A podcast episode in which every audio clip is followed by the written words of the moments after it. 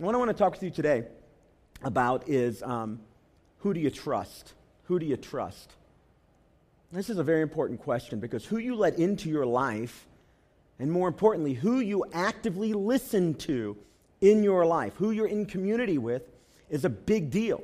It's a really, really big deal. Now, here's what I know about most everybody in the room there's a basic assumption that most of us have. Here it is that nice people think that everyone else is nice and responsible. Nice people, if you're nice, you tend to think that everybody else is nice and responsible like you are. And so you tend to treat people largely the way you want to be treated. Unless there's some hurt or some angst or some stress, we tend to gravitate towards seeing people the way we see ourselves. And we tend to treat them largely the way that we want to be treated. Jesus speaks specifically to that, and he says, Look, we need to do that. We need to treat people the way we want to be treated, especially when we don't feel like it. That's especially the right time to lean in and do it. But there's a positive side to this. Because if you are nice and responsible and you're surrounded by nice and responsible people, well, your relationships can go fairly smoothly. That's a really great thing. If you're around nice and responsible people and you're a nice and responsible person, life just gets easier. Now, if you're the parent of a teenager in the room, you understand the principle I'm trying to stress right now. You look at your child, you value your child, your son, your daughter, and you're hoping that they're surrounded by nice and responsible people as they do their life. So there's our assumption. Can we talk reality for just a second? The reality is, is everyone you deal with is not nice and responsible. Neither is everyone that your children interacts with. They're just not, not everybody's nice and responsible. So what do we do with the fact that our lives are going to bump up against people that are not, all, not always nice and responsible. Now, we could take a few minutes and unpack what does it mean to not be responsible and not be nice, but I think you know what I'm talking about. We all have those people, those challenges in our relationships where people have a pattern of not being nice or responsible, and yet you're related to them, or you work beside of them. Maybe you're married to one. Maybe it's your in laws. So, what are you going to do with that? Well, there's, a, there's an assumption I think that people make that we're supposed to treat everybody the same. Just treat everybody the same. That real justice and fairness demands that we treat everybody the same. But in this message, I'm going to challenge you to not do that. I'm going to challenge you to take the responsibility that God gives you as an individual to make some values based decisions about the people you let speak into your life. I'm going to give you a couple tools straight from God's word. I'm not making this up. This isn't pop psychology. I'm not Oprah or Dr. Phil. We are people who peddle in God's word and we direct people to Jesus. That's our entire mission here. But God's word speaks to this kind of stuff. It speaks to the relational turmoil that we can find ourselves in. It speaks to the kinds of people we should surround ourselves with and it acknowledges that while you might be nice and responsible, not everybody is. And it's okay for you to acknowledge that. In fact, you have to. You have a responsibility to. And you have a responsibility then to make values based decisions about who you let speak in to your life. Parents, parents, parents. Wouldn't it be great if you could trust your child to make a values based decision about whose voice has influence in his life or her life? It's like if you knew that they could look at a group of friends, at an individual, and say, that person, I'll be nice to them. They'll be a friend of sorts, but they're not going to have any real influence on me. And then they could look at somebody else and say, that person there really is nice and responsible. And I'm going to open my heart a little bit, lower my trust factors just a little bit, my gates just a little bit, and I'm going to let that relationship, because of the quality of that person, have more access to my thought processes and my behaviors. Now, you see that with teenagers, but can I tell you as a pastor? I have a front row seat to watching people mismanage the responsibility they have to make a values based decision about who speaks into their life all the time. And it's not just teenagers. It can be on a grand scale, our entire culture, we let in unfiltered. The things we entertain ourselves with, we let in unfiltered. And sometimes relationships, sometimes just the function of spending time around people, We tend to lower our guards, and they then get almost an unfettered access into our lives. But God's Word challenges us on that tendency most of us have to just let the people around us have influence on us. It challenges us to make a values based decision about who we're going to actively let speak into our lives. And it gives us some great tools to put those boundaries, appropriate thresholds in place. I want to take you to Proverbs chapter 9. If you have your Bibles, please turn there. If not, the words will be on the sign screen. You can find them on your phone. A lot of folks in the room are doing that. Matthew chapter, uh, I'm sorry, Proverbs chapter 9. Here's what God's word says, and I just want you to look at the way there's some distinguishing being made between different types of behavior. Here's what, here's what the Bible says Whoever corrects a mocker invites insults. Whoever rebukes the wicked incurs, incur, incurs abuse. Do not rebuke mockers, they will hate you. Rebuke the wise, and they'll love you. Instruct the wise, and they'll be wiser still. Teach the righteous, and they will add to their learning. One more verse, and then we'll talk about it Proverbs 12, 15. The way of the fool is right in his own eyes, but a wise man listens to advice. Now, when you dig into the pages of God's Word, there's a lot of times, like in the book of Proverbs, in the passage we just read, where there is a values based, if you don't like this word, let, let, me use it loosely, judgment made about a particular set of behaviors. There's a, some judging happening. I don't mean it in the sense that Jesus said, don't judge. What I mean is, is there's a values based assumption, judgment being made about a particular set of behaviors. In the passages we just read, we heard about people who are categorized as wise people. Wise people. You instruct a wise person, guess what happens to a wise person? They get wiser still. You correct a wise person, they get wiser still. But if you correct a fool or a mocker, you incur insults on yourself. You, you, you, you engender not a thankful response from the wise person, but from the fool, you engender anger and distancing and frustration from them as you try to have a conversation with them. Now, typically, on this stage, when we're digging into God's Word, I try very hard to make sure that I talk to you about what you're responsible for. I don't want to talk to you about what your wife's responsible for. Ladies, I don't want to talk to you about what your husband's responsible for. Because at the end of the day, each of us will stand before God on our own. But today, I want to talk with you about what you're responsible for as you look out at other people. Using the passages that we just read and a hundred more that we could find that talks to us about who do we let into our lives and how do we engage people that may not be nice and responsible. Just as a way of kind of identifying our target here today. I'm not talking specifically, in fact, very little about a husband wife relationship. The principles I'm talking about today don't really relate there because a husband wife relationship is unique in all the relationships you have because you're bound by a covenant to each other. A covenant. Now, we're going to unpack that in the next message series pretty hardcore, but very simply today, a covenant relationship isn't like the other relationships you have with a friend that you went to high school with, or your college buddy, or your frat friends, or the person you work next to. No. You, you, can be close to those folks, you can be connected to them, you can hear and understand, it can be mutually benefiting. But in a marriage, in a covenant of marriage, there's a different dynamic that what we're talking about today doesn't speak directly to. I'm talking about all these other relationships, and specifically, I want to talk with you about relationships among peers, your friends, not your acquaintances, but the people you let into your life that speak to you. How do you know who should speak to you? How do you know who should grab your ear and get your attention? When they talk, you should really listen to them. How do you know?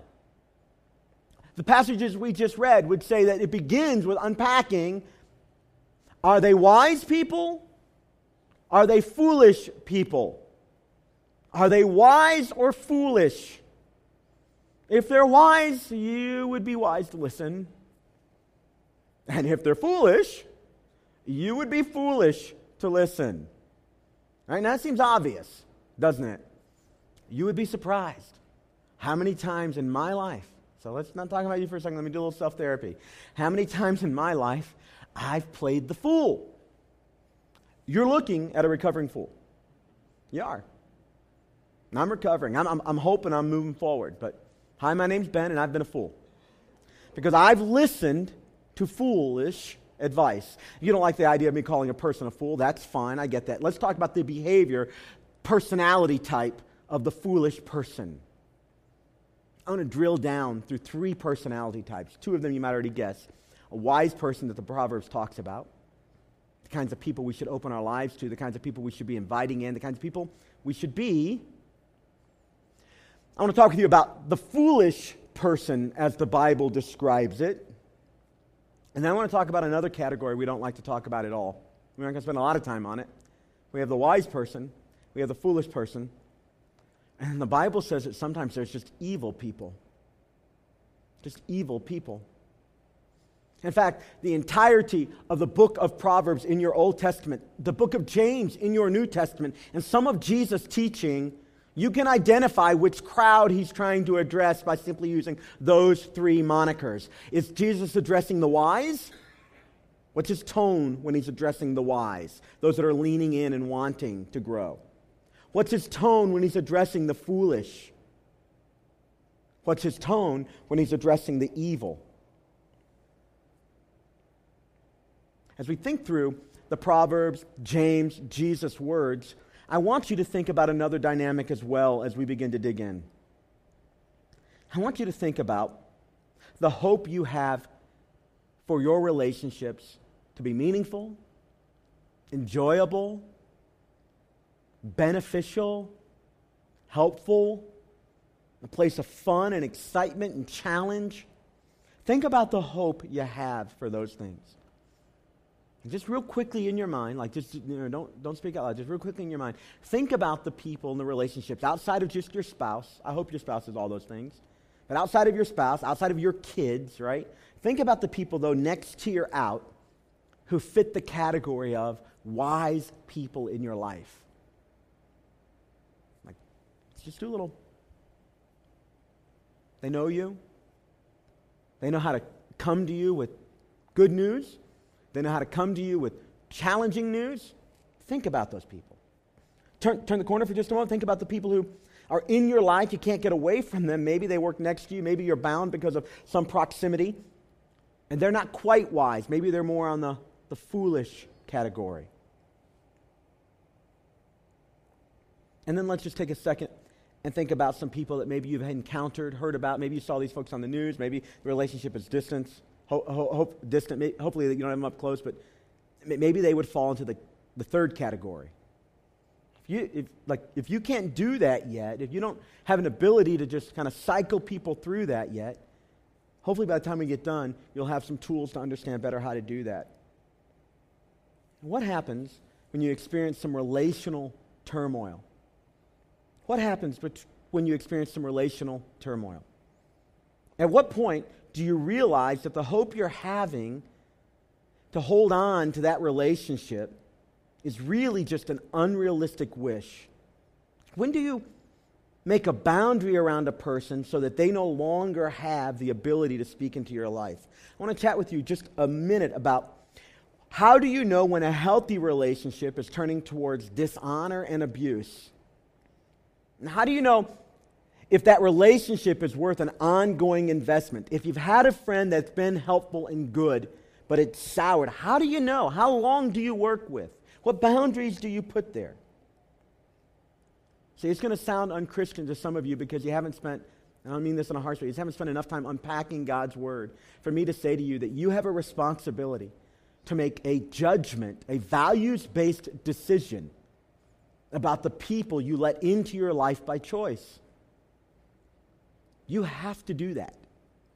If you don't do that, you, and if I don't do that, I run along a perilous path that will lead to discouragement, frustration, dysfunction, pain for you and the people you love. And relationships are incredibly difficult to manage. One author that I read that's really inspired my thoughts along this line is a guy by the name of Dr. Henry Cloud. We've used his books in a number of our small groups around here. But he says this about the people we have in our lives. He says, no matter what potential someone has, or what talents or brains or opportunities they possess, unless they also have the character to bring it all to fruition, success rarely happens. Who you are truly matters. And some of us have people in our lives that are incredibly skilled at things, or we enjoy their company, or they make us laugh, they make us forget other stuff that we're trying to avoid, but at the end of the day, there's a character deficit. There's something that hasn't fully happened. I'm trying to get you to think about that. You have the responsibility to make judgment calls about the character of the people with whom you're going to try to build a life with, or who you're going to try to bring a vision into reality with. I mean, you wouldn't start a business with a partner that you didn't have some reasonable sense about their character. But we let people speak into our lives all day long without ever really thinking what's really going on inside of them. Yes, I understand their talent, their ability, their degrees, their titles, but what's going on in their heart? Because it's out of the wellspring of character that a person earns the right in your eyes to be considered wise. In which case, you open the doors and let them talk. You open the door and let them in. It's out of their character that a person earns the right in your eyes. Biblically speaking, you have this responsibility to identify them as nice and valuable, but in the foolish tendency category, in which case they should not be able to speak into your life. They can talk, but it doesn't move from your ears into your head and certainly not into your heart. So I want to give you a shortcut to making responsible evaluations of somebody's character. And if you do this, you'll get real close to knowing where they are when you give feedback and you watch their response. I'm going to talk about them and then we'll turn and talk about us.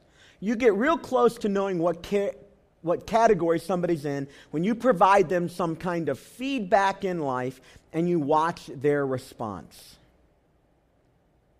You ever tried to give somebody feedback? We would call it constructive criticisms. Everybody likes the attaboys. Those are easy. High fiving, you know, fist pumping. In the 70s, give me some skin, right? Everybody likes that. That's easy. But what happens when you have a friend and you have to say something that isn't a high five, fist pump, give me some skin kind of moment? What's their response? How do they respond when you have to provide some constructive criticism? when you watch that response, it's going to give you an insight, quick insight, into whether or not they fall in the wise care category or into the foolish category, and hopefully not into the evil category. Now, I'm assuming we'll do another message on how you give feedback, how you give constructive criticism, how you speak into somebody's life. We'll do that. We've done a lot of that. I talked to you a lot about being that kind of friend, but I'm talking about the kind of people today you let into your life how do you get to know what's going on in here? You can't do life with any friend for any period of time until you come to a juncture where you have to make a decision. Do I lean in and go and have that awkward conversation, or am I just going to let it pass? When you let it pass, you miss an incredibly beautiful opportunity to see right where they are in here. So here's the truth if we're to have any real hope for relationship that's experiencing any kind of turmoil, we have to learn to deal with the different styles of behavior in different ways. When you talk to a friend who is open, there's a way they respond. When you talk to a friend that isn't open, there's a way for you to talk to them that doesn't get you encumbered in a crazy loop cycle. And I want you to have hope. I want you to have hope that you can be surrounded by people who are at the core of their hearts not perfect, let me use a new phrase wise enough. Wise enough friends. Wise enough partners in life. Wise enough. I don't know if anybody ever hits the full wise thing. So here's our basic question today How do you deal with the wise, the foolish, and the evil? Here it is. When the truth shows up, let's talk about the wise person for a few moments. The wise person accepts it sees the light, takes it in, and makes the beginnings of the appropriate adjustments that need to be made. That's what a wise person does. Did you catch our verse? Speak to the wise, and they'll be wiser still. Speak to their eyes, correct the wise, and they'll thank you for the instruction. It falls under the, the, the, category of true friends have the ability to speak to one another. People who are partnered together on some noble mission should have the ability to speak to one another. And when they do, those words are received because, as the Bible says, faithful are the wounds of a friend. They hurt now, they sting a little, but they're better in the end. Do you have those kind of friends in your life who can receive feedback if they can't, it gives you a little snapshot, not of the entire thing. You don't know everything about it, but it gives you a bit of a snapshot on what's going on in here. Because of their openness to feedback, talking to wise people is typically very helpful. You can have those conversations, you can drill down a little bit. And they'll use the input, and in doing so, give others real reasons to believe that the future relationship, dynamic, engagement, the future is hopeful and will, in fact, change for the better. Do you know why most of us won't lean in with our friends and have conversations? Because we're afraid of how it's going to go. We're afraid of whether or not they'll like us. But every time we don't lean in with our friends, we miss the chance to see what's really going on in here. And we miss getting a good temperature reading of whether or not they should be speaking back into our lives. Trust me, you want wise people in your life speaking into your heart. You don't want foolish people. Some of you have watched people crash and burn because while in and of themselves they were fairly good people, they were surrounded by foolish people who spoke into their lives. It's why I tell wives and husbands don't gather with your friends and run down your spouse. Because when you do, you know what your friends will do. They will agree with everything you say about how selfish and mean and controlling your husband is, or how ugly and not nice and unlovable your wife is. They will agree. Now, they're going to talk about you behind your back. But to your face, they're going to agree with you. You can always get people to agree with you if you have a sob story or a heartache. But a friend, a friend leans in beyond those things. And we need wise people. Here's some traits of the wise people. With constructive comments and feedback, here's what you get you get active listening. They'll internalize some of it, they'll ask questions, they begin to realign objectives. They welcome your feedback, they receive it positively. Sometimes they'll even say, Thank you for that. That must have been hard to share. And so performance problems and issues are resolved and owned, responsibility is taken. There's very little blame shifting happening. The relationship is strengthened.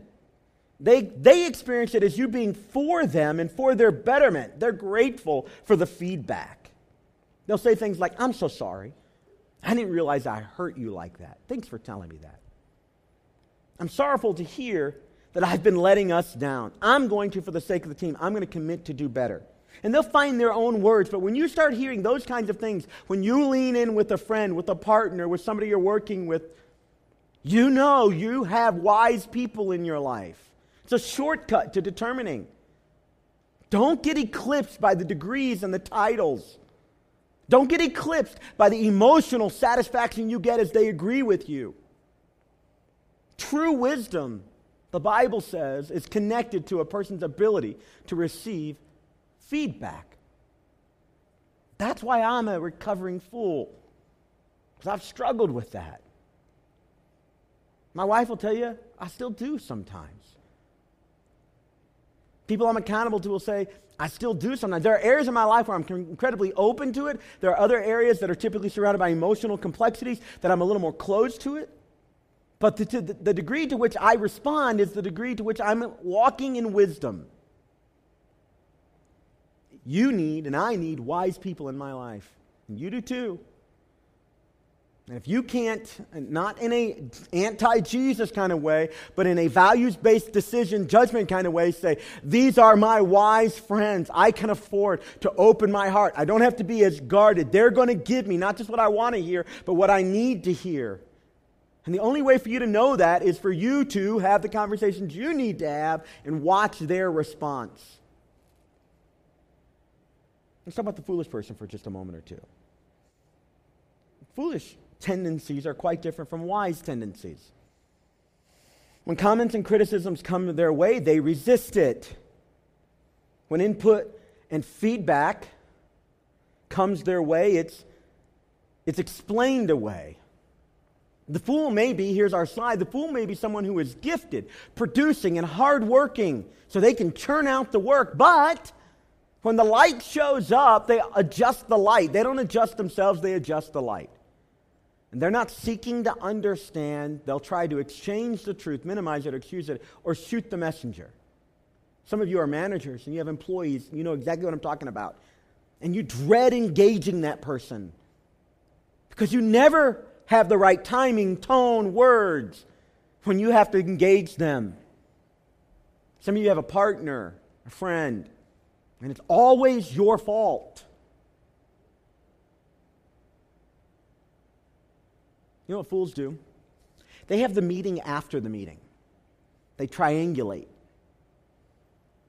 And now you're the problem, and they can split a company, an organization, a church. Most church splits happen because fools are acting the fool. That's why you can't afford to have them in your inner circle. They can be in your larger circle, they can be a project you're working on, they can be a person you're investing in, but they can't be right here. Because if they are, over time, you're going to be sucked in to the foolishness. You know what I mean when I say they have the meeting after the meeting, don't you? You've had the conversation and then you find out they made the phone calls? And now you're getting feedback through the phone calls? Foolish. Not wise. Not people you let all the way in. Fools are defensive. They immediately come back with a myriad of excuses why it's not their fault. They block and push away the very thing that would help them grow, develop, improve, and mature. When a gaffe or mistake is pointed out, they externalize it, point the finger, and blame somebody else. Talking matters through with a fool is not helpful. And yet we keep trying. Attempts at constructive communication and to work through issues creates awkwardness, conflict, alienation, distrust, and often causes a breach in the relationship. At times, fools will act like a victim, and then in their jaundiced, justified minds, they'll shift blame onto the messenger. If you hadn't done such and such a thing, I wouldn't have done what I did. So they trivialize important matters. And they think, it's not that bad, it's not that big of a deal, we were just working through a thing. And they're rarely remorseful. There seems to be some energy around their uptightness and anger.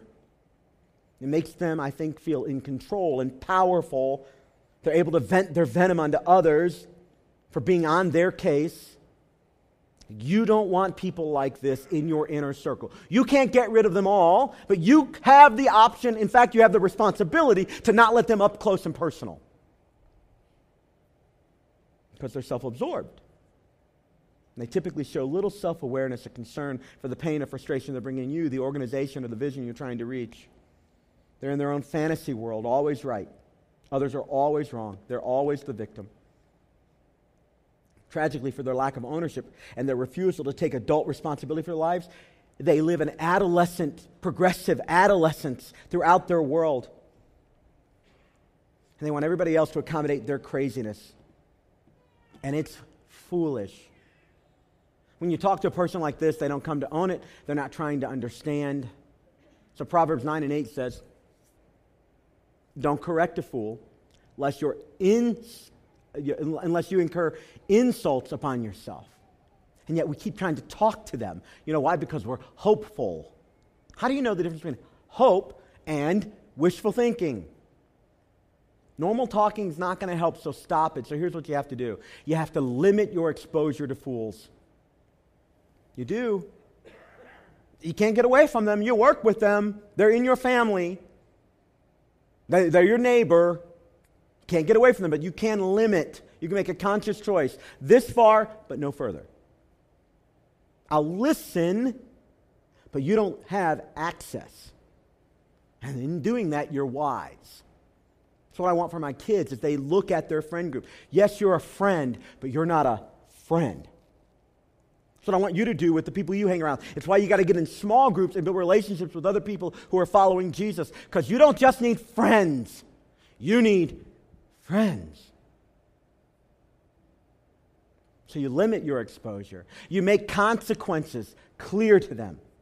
If you're a boss talking into an employee and you've been hesitant to talk because of their response and somehow they always turn it on you, you have to be clear with consequences. And so it looks like giving them a choice and then following through. And you're not responsible for their behavior. You are responsible to how much access they have to you.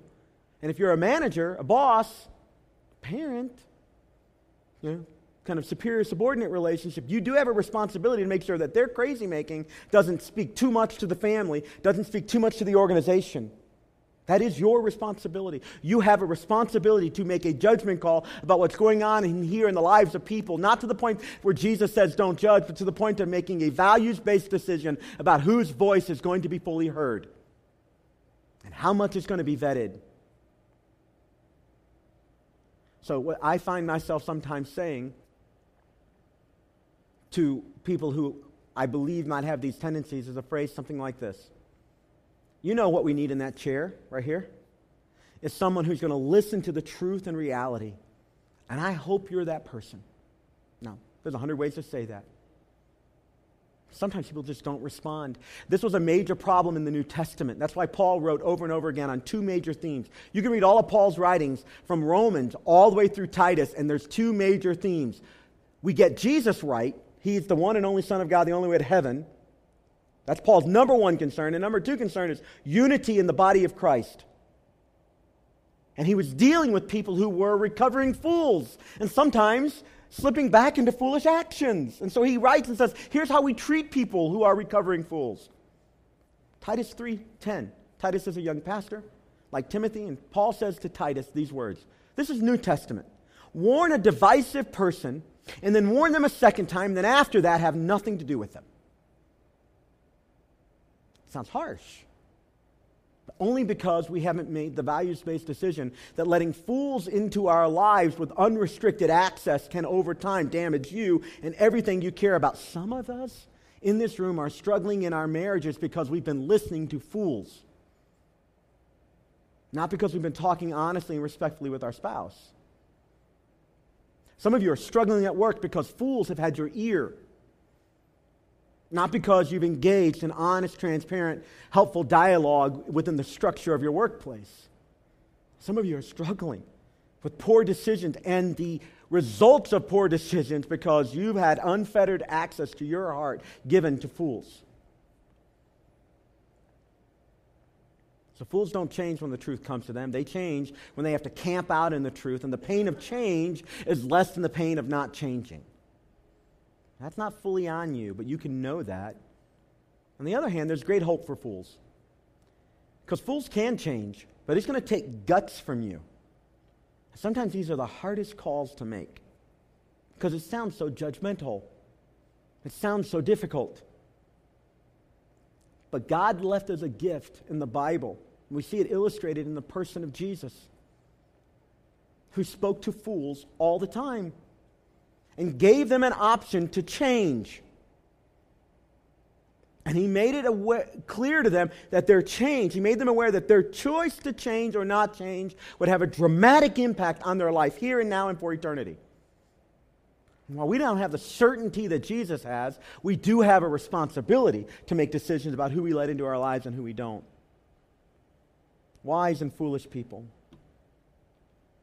Well, with wise enough people, you talk to them, you give them resources, you pray for them. And usually over time, you're going to get a return for your investment. With foolish people, you got to stop talking. The talking's just making it worse. You draw some boundaries. You talk to them about, when you talk to them about the problem, it's not helpful because they're not listening. So you stop supplying them with money and resources and your time, and you just push them to the side if you have to. And you give them limits and well defined access points. But with evil people, there's no need to spend a lot of time here. If you don't deal with them, you're going to get hurt. If you don't want to get hurt, you have to go into protection mode, not helping mode. Yeah, there are people out there to get you. They're so broken, wounded, whatever. If, if you think this is everybody, you have a paranoia problem. But there are a few. If you think it's nobody, you, you know, there's evil in this world, and there's evil lurking in small pockets around all of us. Evil people want to hurt you and your family and your kids intentionally. And so you can shake your head and roll your eyes, but that just keeps you from being in the game. So if you don't want to hurt, you have to go into protection mode. So you get locks on your doors, friends in your corners, and God on your side. You secure lawyers and the money you need to protect yourself from evil people because they exist. Evil people want to hurt you, and they will if you let them. And that's on you. You can see that. But do you know that between evil and wise, there is this other group? So don't shake your head. Don't roll your eyes.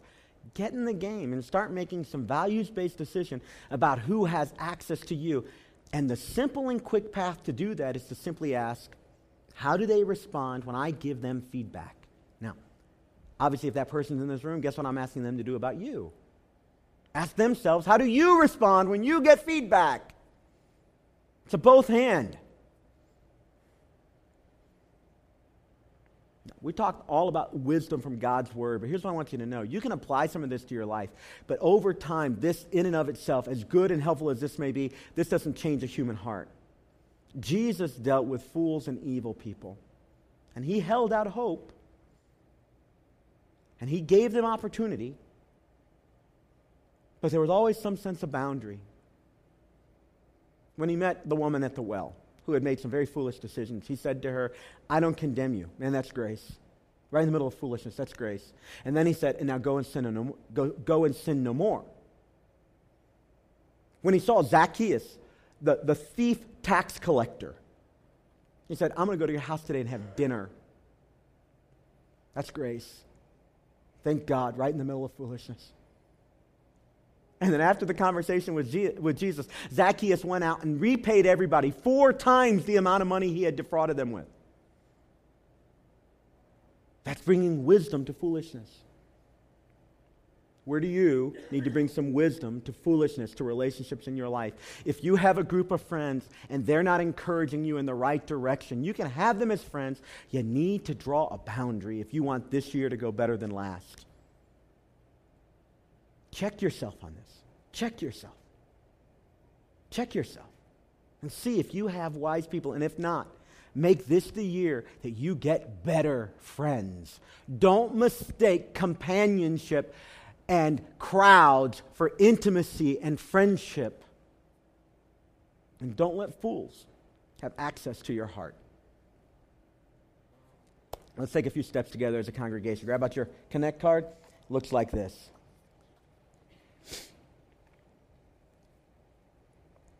Every week, I want to give you a chance, if you're not yet in a relationship with Jesus, who is in the business of saving fools and turning evil around.